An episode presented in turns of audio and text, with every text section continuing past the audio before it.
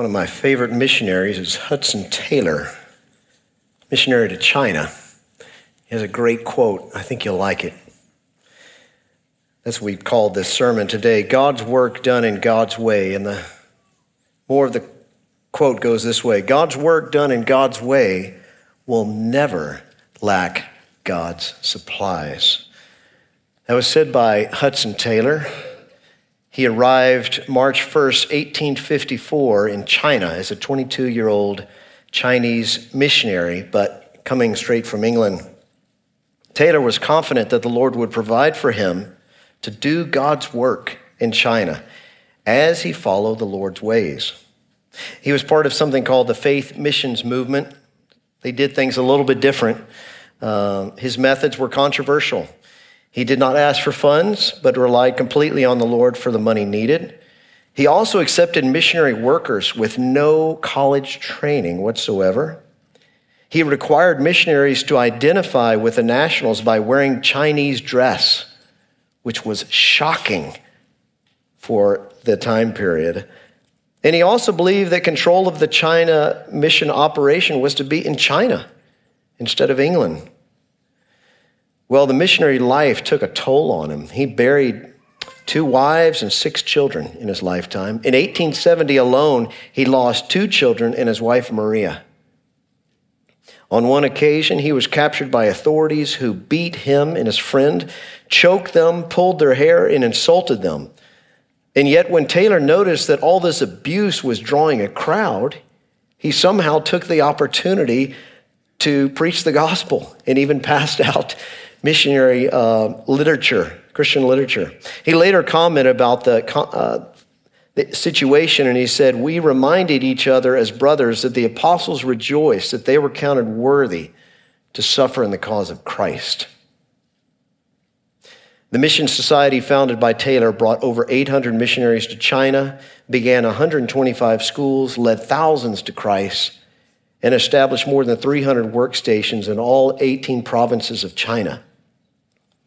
God's work done in God's way will never lack God's supplies.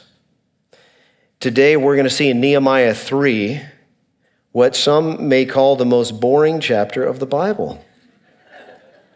If you're new here to Grace Church, welcome. We're glad to have you. I'll remedy that in a moment. But what we have is 50 people from different towns, families, professions they divide up the Jerusalem wall project into 40 or 41 sections, some as long as 1,500 feet in sections, and they put up 10 gates. And what you will see is this chapter reads like an appendix.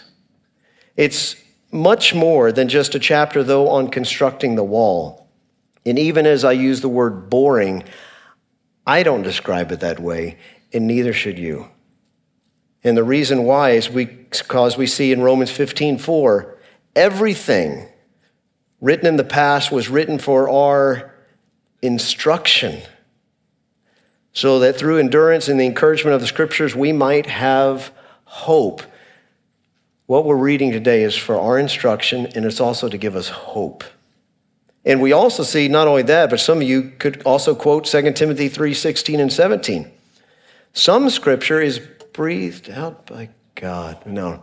All scripture is breathed out by God and profitable, if you know the story, uh, for teaching, for reproof, for correction, for training in righteousness, so that the man of God may be adequate, equipped for every good work.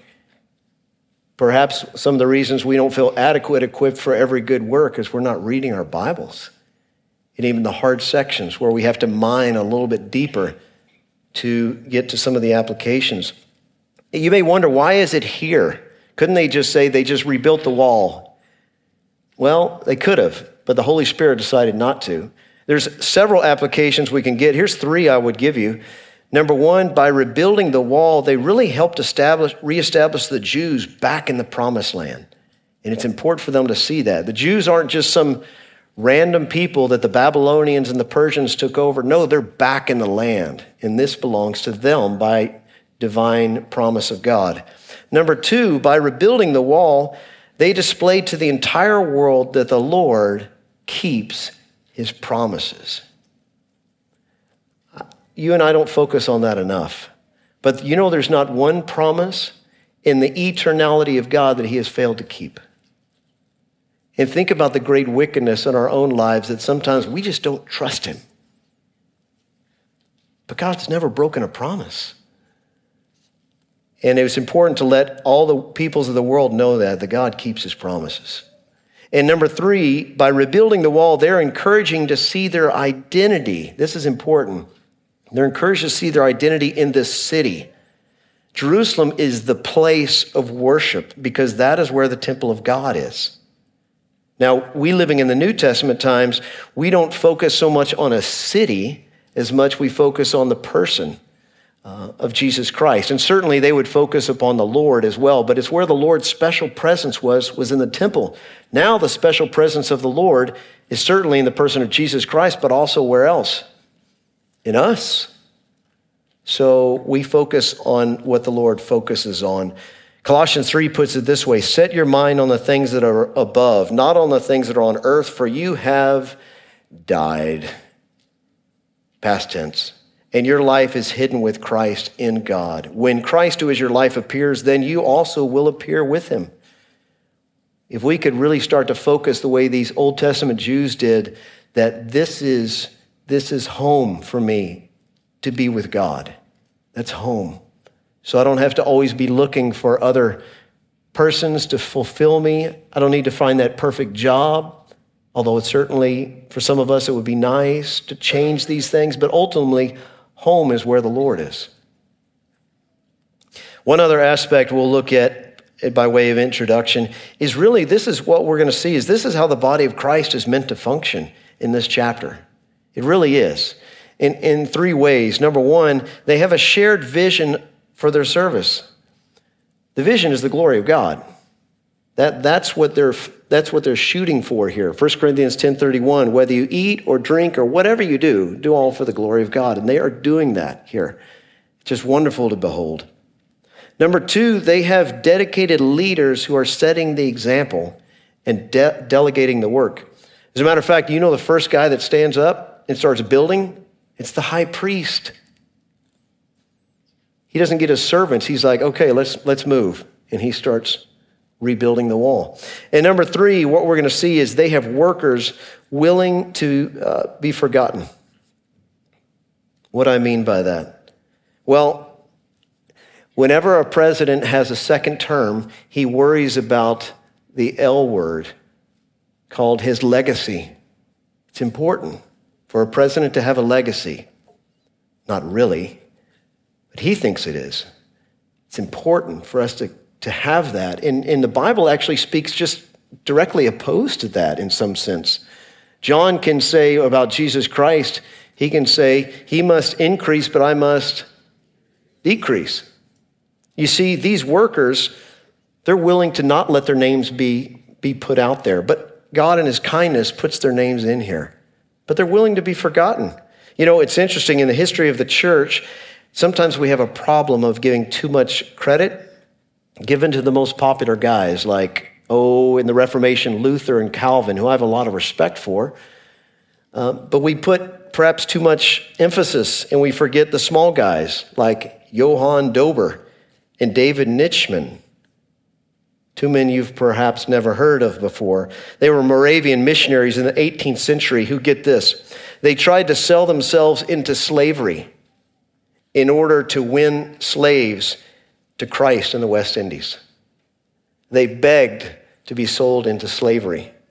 Well, this was the 1730s, and by this time in the New World, although you did have slaves from every race of mankind, in the 1730s in the New World, they were not, white people could not be slaves anymore, roughly. And so they couldn't do it.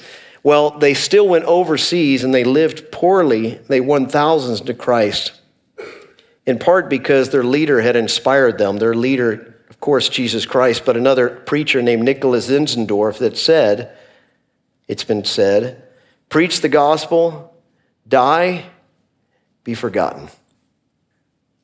There's your legacy. Preach the gospel, die, be forgotten. And that's what you will see these workers today. They just build no wall. That's what they're, they're doing, and they're doing it for the glory of God. So, this is the Word of God. Let's take a look at chapter 3. Before we do, let's just, by way of one last introduction, verse 18, 19, and 20 of chapter 2. And I told them, this is Nehemiah, I told them of the hand of my God that had been upon me for good, and also of the words that the king had spoken to me. And the Jews said, Let us rise up and build. So they strengthened their hands for the good work. But when Sanballat the Horonite and Tobiah the Ammonite servant and Geshem the Arab heard of it, they jeered at us and despised us and said, What is this thing that you are doing? Are you rebelling against the king?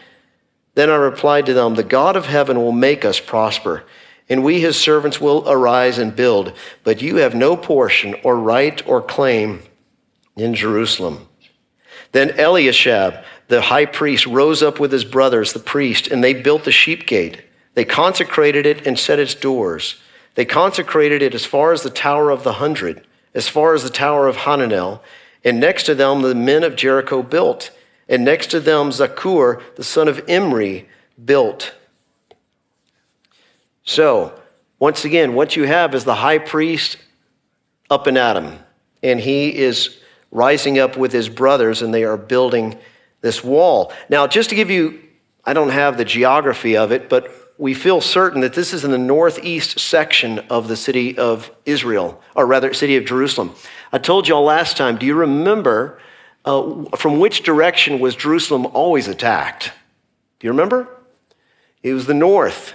It was the north because they're surrounded on valleys, the south, east, and west, but the north was not. And so that's where the enemies would always come to destroy Jerusalem. So we see that that wall was eviscerated, it's gone. And that's where they start rebuilding. This northeast section, they call it the sheep gate. Uh, that's the gates were critical entry and exit points to the city, much in the same way that our household doors are. You need to make sure that they're secured. And so they have a sheep gate there. The gate was, as you probably guessed, where shepherds brought their flocks to sell, where sacrificial sheep brought to the temple through that gate. And Eliashib, his name means God restores.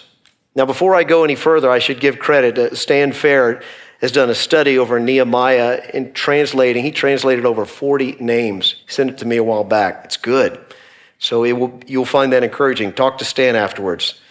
Uh, there's no cost, right, Stan? Okay. Um, but note this Eliashib, he is the grandson of Jeshua, who's the high priest. And some of you go, Jeshua, or also Joshua. Where do I know that name from? He was the guy who came with Zerubbabel, and they were the ones that first built the temple, the foundation of the temple. So, if you will, Eliashib is the grandson, and he's got to be thinking right now, I've got an opportunity to rebuild the wall. I need to play my role like grandpa did. And that's what he does. He's the first one out of the chute. And what do they do? They consecrate the wall which is kind of interesting. Normally, you would consecrate sacred objects, but they're consecrating the wall here or the gate. Uh, to consecrate something means to recognize it as special, set apart for the Lord and his service. According to the Old Testament, they would consecrate by using um, oil mixed with myrrh, cinnamon, and other spices. And so, by consecrating the gate here, you set it apart for the Lord's service by the way, I think it's important we as believers don't use consecrate simply as an Old Testament word. It's important even for us. The next house you buy, next car you purchase, next child you have, you don't need to get out the oil and cinnamon and things of this nature. But it's important to set these things apart for the Lord's service. Even taking the time to pray through it with your family and saying, we're setting this one apart for the Lord, whatever this one might be next. We also have the men of Jericho that are joining in, which is interesting. The men of Jericho don't live in Jerusalem. You're going to see some other people that come from other cities that are stepping up to go to Jerusalem to rebuild the wall. They don't live there. Why are they doing that? Well, they're doing it because this is where the Lord has called them. This is the place of worship, and they're going to be a part of it. Now, verse 3 through 5 the sons of Hassenaah built the fish gate. They laid its beams and set its doors, its bolts, and its bars. And next to them, Meremoth, the son of Uriah, son of Hakaz, repaired. And next to them, Meshullam, the son of Berechiah, the son of Meshezabel, repaired. And next to them, Zadok, the son of Baana, repaired. And next to them, the Tekoaites repaired. But their nobles would not stoop to serve the Lord. We've seen the fish gate. Now we're here at, uh, we've seen the sheep gate. Now we're here at the fish gate, which was the northwest portion of the wall. That's where the fish market would be. That's where the fish came into Jerusalem to sell. And we have this place of Tekoa. Some of you that know the prophets very well in the Old Testament, one of the minor prophets came from Tekoa. Do you remember who his name was? It was Amos. Amos is from Tekoa, and the Tekoaites are repairing, except for one group of Tekoaites the nobles. It says in the ESV, they would not stoop to serve the Lord. Literally in the Hebrew, it's like this they did not bring their neck to the work of their masters. It's a very strange language, but it's not strange if you consider the oxen of Israel. At certain times, you'd have oxen that would be really testy or were tired and would not bring their neck to the yoke anymore. They were rebellious. You had to deal with them. And so you couldn't, you couldn't plow that day because those oxen would not bring their neck to their master. It's interesting when you consider what is happening at that time. It, it could have been the Tekoaites had been in the land before these exiles returned. And now these exiles suddenly have influence. You've got Nehemiah, and they're thinking, who is this guy? And they won't bow their neck to their master. It, it's so completely opposed to Jesus Christ, is it not?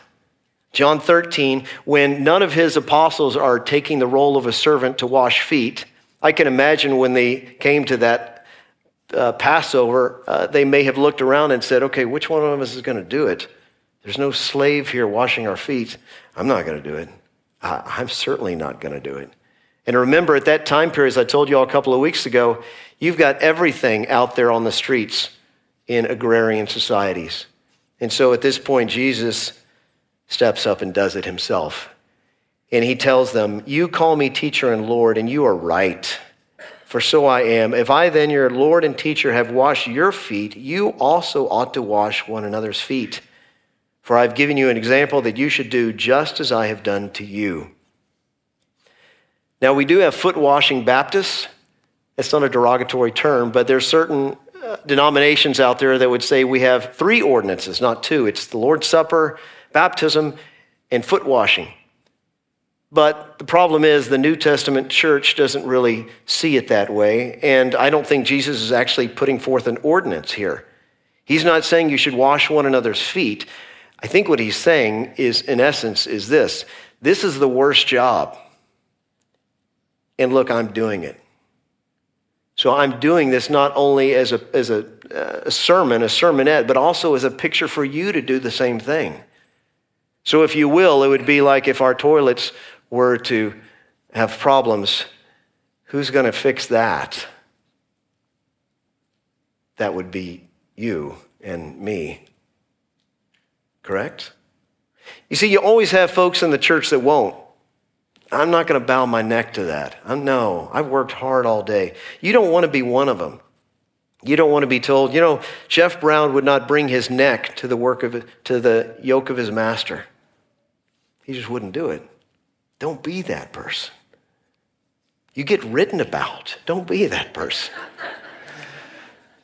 Verse 6 through 11. Joiada, the son of Paseah, and Meshullam, the son of Besodeiah, repaired the gate of Yeshana, and they laid its beams and set its doors, its bolts, and its bars. And next to them repaired Melatiah, the Gibeonite, and Jadon, the Meronothite, the men of Gibeon and of Mizpah, the seat of the governor of the province beyond the river. Once again, they're not living there, and they're coming to rebuild. Next to them, Uzziel, the son of Harhaiah, goldsmiths repaired. Next to him, Hananiah, one of the perfumers, repaired, and they restored Jerusalem as far as the broad wall. Next to them, Rephaiah, the son of Hur, ruler of half the district of Jerusalem, repaired. Next to them, Jedaiah, the son of Harumaph, repaired opposite his house. And next to him, Hattush, the son of Hashabneiah, repaired. And Malchijah, the son of Harim, and Hashub, the son of Pahath, Moab, repaired another section in the Tower of the Ovens. Next to him, uh, Shallum, the son of Hallohesh, ruler of the half district of Jerusalem, repaired, he and his daughters. Okay, just to hitting on a few things here. The Yeshana gate, it's also called the Old Gate. That'd be a gate that led from the old city to a new quarter of Jerusalem that Hezekiah had built during his time. And I think you'll see here that two people to, uh, what would you say, professions of people are building uh, the wall and building gates, and they are goldsmiths and perfumers. Now, I just had a, uh, a fence built in my house, and if I'd asked the guy, hey, is this what you do full time? And if he looks up at me and he goes, actually, I'm a perfumer. I'm going to think twice before I've handed this job now off to him, and I'm thinking, can I fire this guy? because he doesn't do this for a living. Or if he says he's a goldsmith, he doesn't build fences. Well, I think what you're noting is you're seeing the middle class that is jumping into this mix, but also you're seeing lack of ability, and rightly so. That's what the Holy Spirit wants you to see. These aren't construction people, these are people that lack ability. But as you've perhaps often heard, God doesn't look for ability, He looks for availability. And we see that in 2 Chronicles 16 9. The eyes of the Lord move to and fro throughout the earth that he may strongly support those whose heart is completely his. Oh, this reminds me of actually a, a missionary, funny enough, a guy named Viggo Olsen. He was an American missionary in Bangladesh for 33 years. And yet he also helped rebuild 10,000 houses in the 1970s. He had no training in building houses. And yet he writes that he derived unexpected inspiration from reading this chapter, what many consider some of the least interesting in the Bible. He says, I was struck that no expert builders were listed in the Holy Land Brigade. They were priests, priest helpers, goldsmiths, perfume makers, and women, but no expert builders or carpenters were named. And by the way, as a side note, here, if you're at Grace New or if you've been here a long time and you've kind of been riding the pine, you don't want to get out on the field because you're like, I don't know, God will show me. My encouragement is to step out in faith and serve the Lord. Because what I've found out is ministry is like a funnel. And if you jump in right here, it may not be a good fit for you, but God in His sovereignty does what? He moves you exactly where you're supposed to be. So jump in. And remember, he's interested in availability. So what happens? They are building this. We see a broad wall. That's, that's the entire western wall. It's 20 foot wide, folks.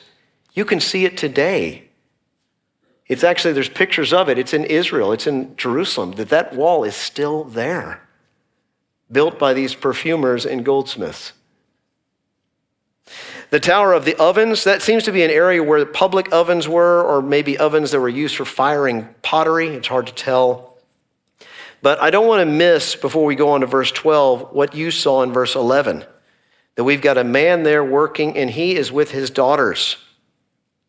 Now, it, the reason why it's there is probably because he had no sons. There would have been other daughters that would be working with their families. But I want to draw your attention to something that is vitally um, misplaced. It's probably not the right word, but misconstrued when you consider the history of Christianity, and not only the history of Christianity, but also Old Testament Israel. As compared to any other religion out there, they would put high regards on women comparative to anything out there. Now, we haven't always lived that way, but certainly we should. Jesus was a rabbi who taught women. You know how many other rabbis did it? None. Rabbis don't teach women. Jesus did. And so we have the role of women in the history of the church, I think, is, is good, and it certainly it could have been better at times. But we have here Romans 16, where Paul says, "I commend to you our sister Phoebe, who is a servant of the church." Most commentators will tell you when you read Romans 16, you will see that this is the one that is taking the letter from Corinth to Rome. Phoebe. She was a deaconess in the church, a servant, official servant in the church. They had no authority over men. That, that would go against 1 Timothy 2.12. And yet, certainly, who else in the early church did things like helping with the ladies' poor, pregnancies, sickness, death, burials? There is so much that women back then and here at Grace do as well.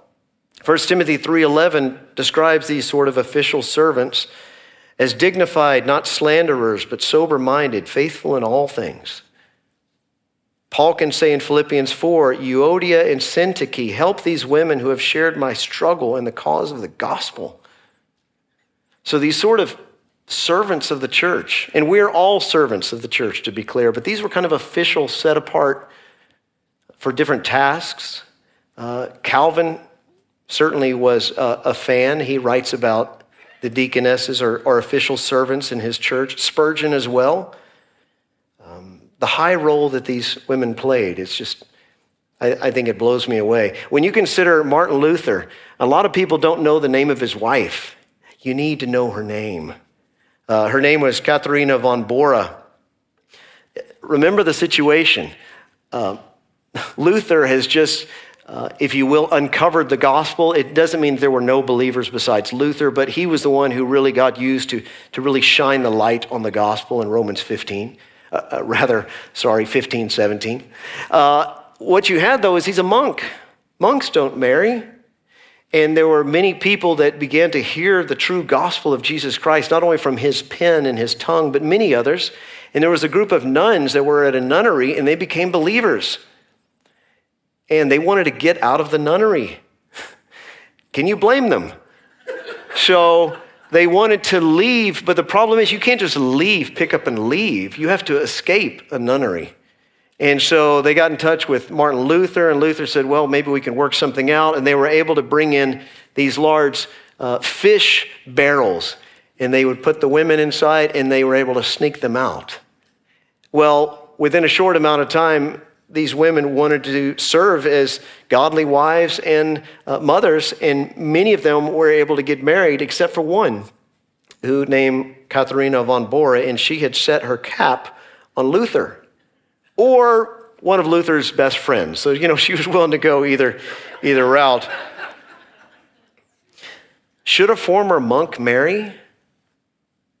Should a former nun marry? Well, marriage is good.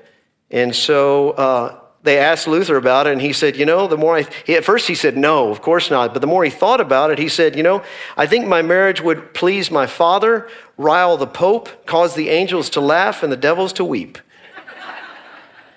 and so Luther married her. He was in his early 40s, she was in her 20s, and he nicknamed her the Morning Star of, of Wittenberg, where he lived. And the reason why the Morning Star is she would get up in the morning at 4 a.m no pressure, ladies. 4 a.m. to take care of breeding and selling cattle, running the brewery to support the family. That's another story. Um, six, she raised six biological kids and seven nieces and nephews that she adopted. They adopted. Caring for students who roomed with them, religious refugees and visitors seeking to speak with her husband. And let me tell you what, with compared to many of the other women at that time, she wanted to know the Bible. She wasn't interested in just helping me love my husband and kids, which is vitally important. She wanted to know the Bible. And so he, he called her Dr. Katharina as a, as a kind term for her, her because she was such a godly woman. My point in, in, in, saying all that is that you had different peoples from all over Israel helping, and it wasn't just the big names like Nehemiah. As a matter of fact, Nehemiah's name or the person of Nehemiah as listed is not mentioned in the chapter at all. Continuing on, verse 13 and 14 Hanun, the inhabitants of Zanoah, repaired the valley gate. They rebuilt it and set its doors, its bolts, and its bars, and repaired a thousand cubits of the wall. That's 1,500 feet. As far as the dung gate, Malchijah, the son of Rechab, ruler of the district of Beth Hakerem, repaired the dung gate. He rebuilt it and set its doors, its bolts, and its bars. So we have two gates here Valley Gate. Remember, Jerusalem is built upon a lot of hills. And we have another one called the Dung Gate. It's also called the Gate of Ash Heaps. It's where you would burn trash and waste. Got to hand it to Malchijah to take that one on, but he does.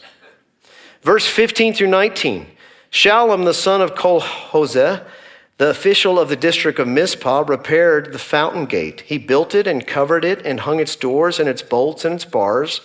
And the wall of the pool of Shelah at the king's garden, as far as the steps that descend from the city of David. After him, Nehemiah the son of, which is a different Nehemiah, by the way.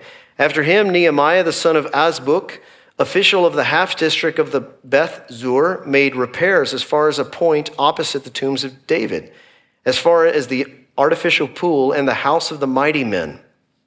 After him, the Levites carried out repairs under Rehum, the son of Bani. Next to him, Hashabiah, the official of half the district of Keilah, carried out repairs for his district. After him, their brothers carried out repairs under Baveh, the son of Henadad, official of the other half of the district of Keilah.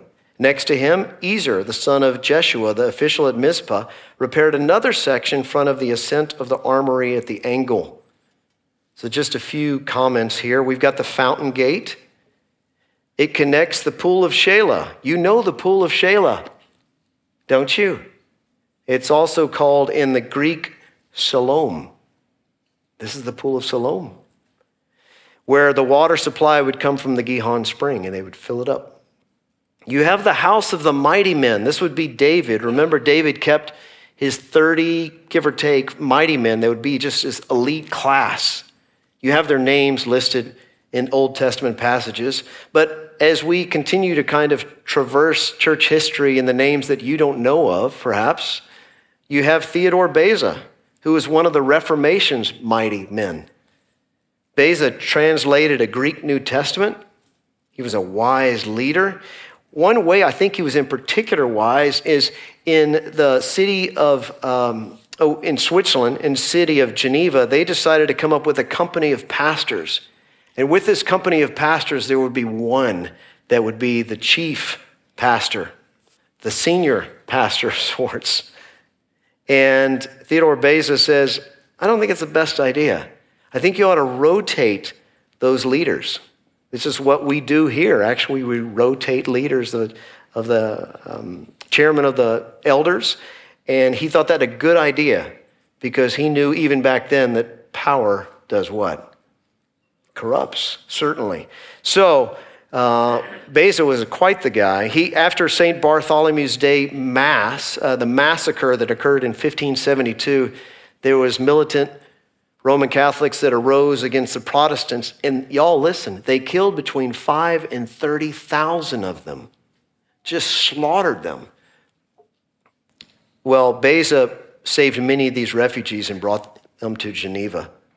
So you have these people that are building the wall, and their names are inscribed for eternity. They had no idea. I don't think they cared. Verse 20 through 27 After him, Baruch, the son of Zabai repaired another section from the buttress to the door of the house of Eliashib, the high priest. After him, Meremoth, the son of Uriah, the son of Hakkoz, repaired another section from the door of the house of Eliashib to the end of the house of Eliashib. After him, the priests, the men of the surrounding area, repaired. After him, Benjamin uh, and Hashub repaired opposite their house. After them, Azariah, the son of Maaseiah, son of Ananiah, repaired beside his own house. After him, Binnui, the son of Henadad, repaired another section from the house of Azariah to the buttress and to the corner. Palal, the son of Uzai, repaired opposite the buttress and the tower projecting from the upper house of the king at the court of the guard. After him, Pedadiah, the son of Parosh, and the temple servants living in Ophel repaired to a point opposite the water gate on the east and the projecting tower. And finally, after him, the Tekoaites repaired another section opposite the great projecting tower as far as the wall of Ophel. Can I show you just a bit of archaeology? Well, I'm going to anyway. So, verse 25, you'll see this. Palal, the son of Uzai, repaired opposite the buttress and the tower projecting from the upper house of the king. This tower was found in 2007. There was an archaeologist named Eilat Mazar digging around there, in, and he found dog burials and strange Persian age pottery beneath this tower. So the tower was found, just to be clear, but they thought the tower was from the first century. They thought it was from the time of Christ. But what this archaeologist says is there's no way when you take a look at what's happening right next to the tower, because you've got Persian age pottery, which would have come straight from the time of Nehemiah. So, and not only that, but it really just confirmed that Nehemiah did not build the wall. Be careful when you teach it to your kids.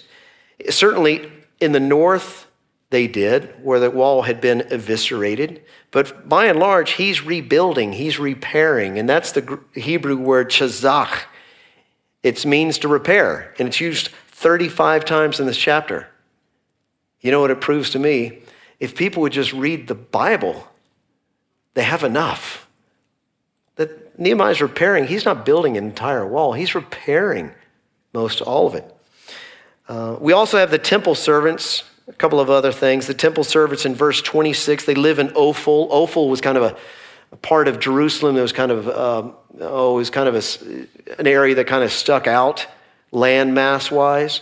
Uh, the temple servants, it's interesting, the Hebrew word is nethinim, which means the given ones the given ones. Why are the given ones living at the water gate? And who are the given ones? Well, it, it translates that as temple servants. The question then you should ask yourself is who were the temple servants? Y'all, this is the Gibeonites. The Gibeonites, remember they, when, they were the ones that played the trick on Joshua? And so Joshua could not destroy them, but Joshua says, from here on out, you're going to be splitting wood and carrying water. And Joshua, it says, gave them to the priest. He appointed them. And you think, oh, how horrible to be a Canaanite and have to do that for the rest of your life. Really? You're actually in the, you're practically in the temple courts hearing of the one true God. And God in his mercy saves many Gibeonites, I'm certain. Finally, you have the Tekoaites, and they repair another section. Remember in verse 5, the nobles wouldn't rebuild but you can't help but wonder if the, the rest of the Tekoaites are like, you got to be kidding. Our nobles will not rebuild. Well, we're going to take another section. And that's what they did by God's grace. Finally, verse 28 through 32. Above the horse gate, the priests repaired, each one opposite his own house. After them, Zadok, the son of Immer, repaired opposite his own house. After him, Shemaiah, the son of Shechaniah, the keeper of the east gate, repaired. After him, Hananiah, the son of Shelemiah, and Hanun, the sixth son of Zalaph, repaired another section. After him, Meshullam, the son of Berechiah, repaired opposite his chamber. And after him, Malchijah, one of the goldsmiths, repaired as far as the house of the temple servants and of the merchants, opposite the muster gate into the upper chamber of the corner, and between the upper chamber of the corner and the sheep gate, the goldsmiths and the merchants repaired. There we have our goldsmiths and perfume folk, and they're getting after it, are they not? So we have three gates here that are spoken about. Horse gate, this is where the horses would be stalled, put in stalls. Uh, East gate, I bet you know what that one is.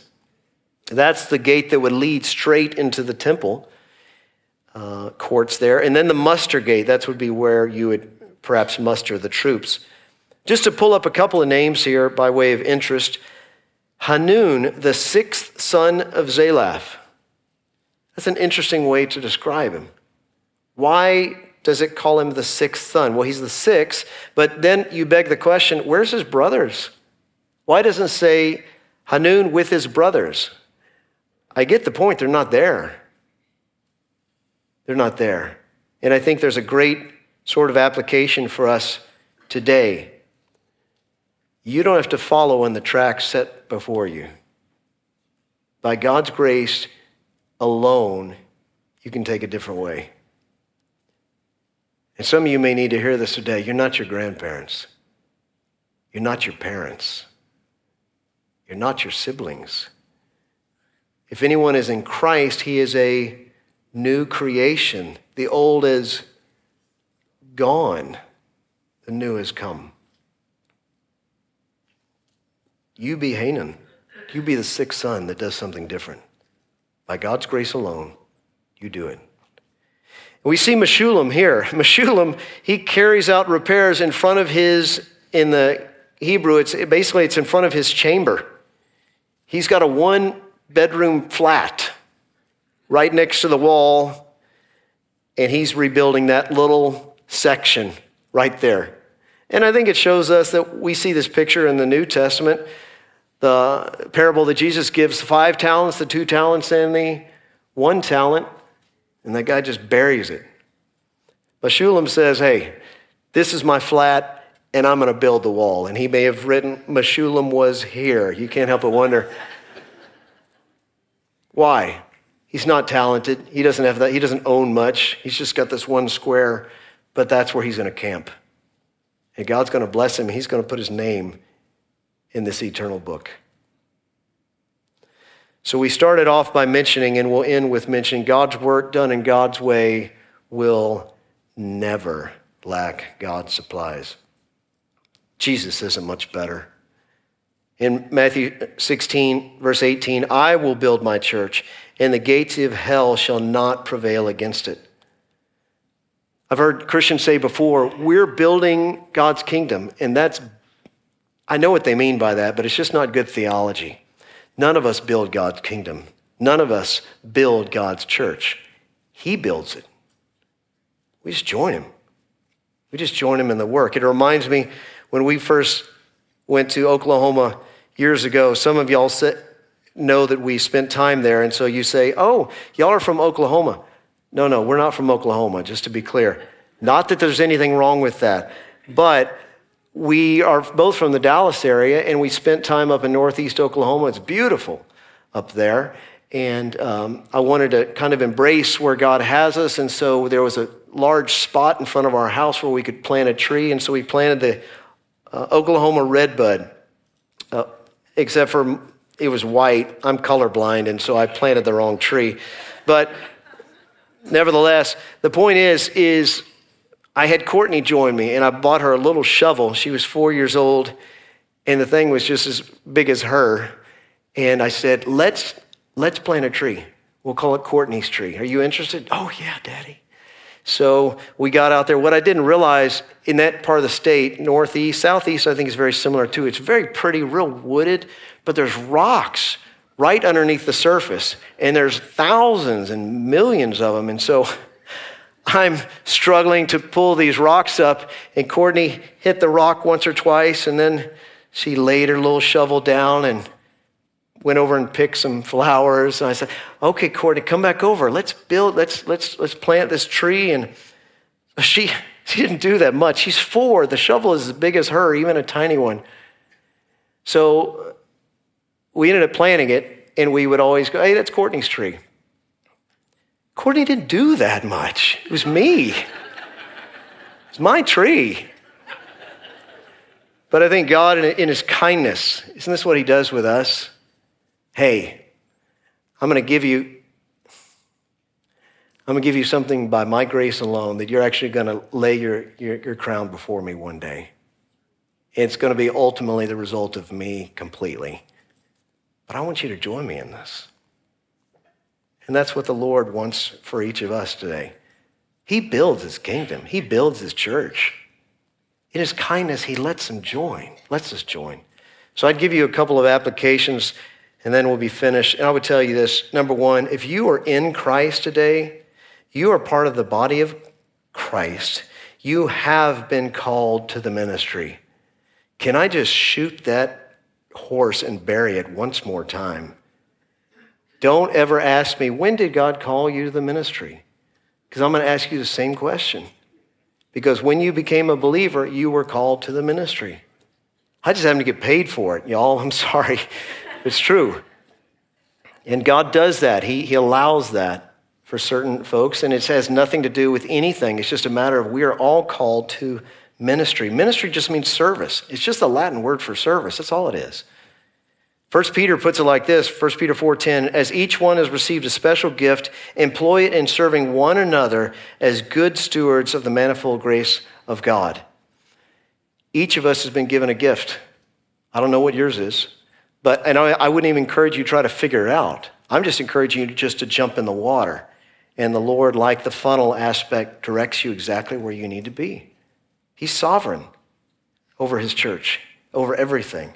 Number two, I would say this if you are in Christ, the Lord is at work in you. The Lord's doing it, so no pressure. I like what Colossians, or rather Philippians 2 12 and 13 says. Uh, the Lord, work out your salvation with fear and trembling, for it is God who is at work in you, both to will and to work for his good pleasure. Did you catch that?